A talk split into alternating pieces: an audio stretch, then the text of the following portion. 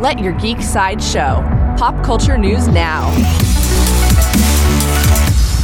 Hi, this is Andrew, and here are your pop culture headlines. New from Marvel. According to Deadline and confirmed by James Gunn on Twitter, Marvel has officially cast the powerful hero Adam Warlock. He will be played by Will Poulter.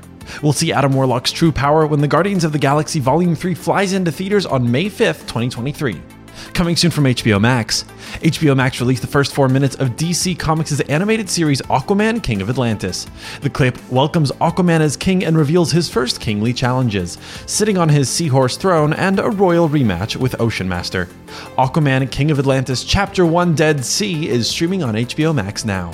For fans of horror, Paramount released the first official trailer for their new Scream film. The trailer shows how Ghostface terrifies another victim by using her smart devices against her, then shows how the killer is only targeting people related to the original killers.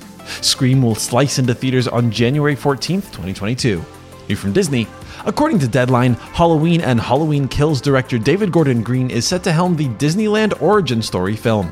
Evan Spiliotopoulos, who wrote the live-action Beauty and the Beast and Snake Eyes, among other films, will be writing the script. There is no further news about the Disneyland origin story at this time. Previously, we shared reports of an official live-action adaptation of the Batman Wayne Family Adventures Webtoons comic.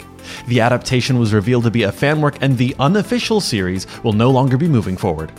This has been your Pop Culture Headlines, presented by Sideshow, where pop culture is our culture. For a closer look at the Aquaman King of Atlantis Chapter 1, the Scream trailer, or any more ad-free pop culture news and content, go to geek.sideshow.com.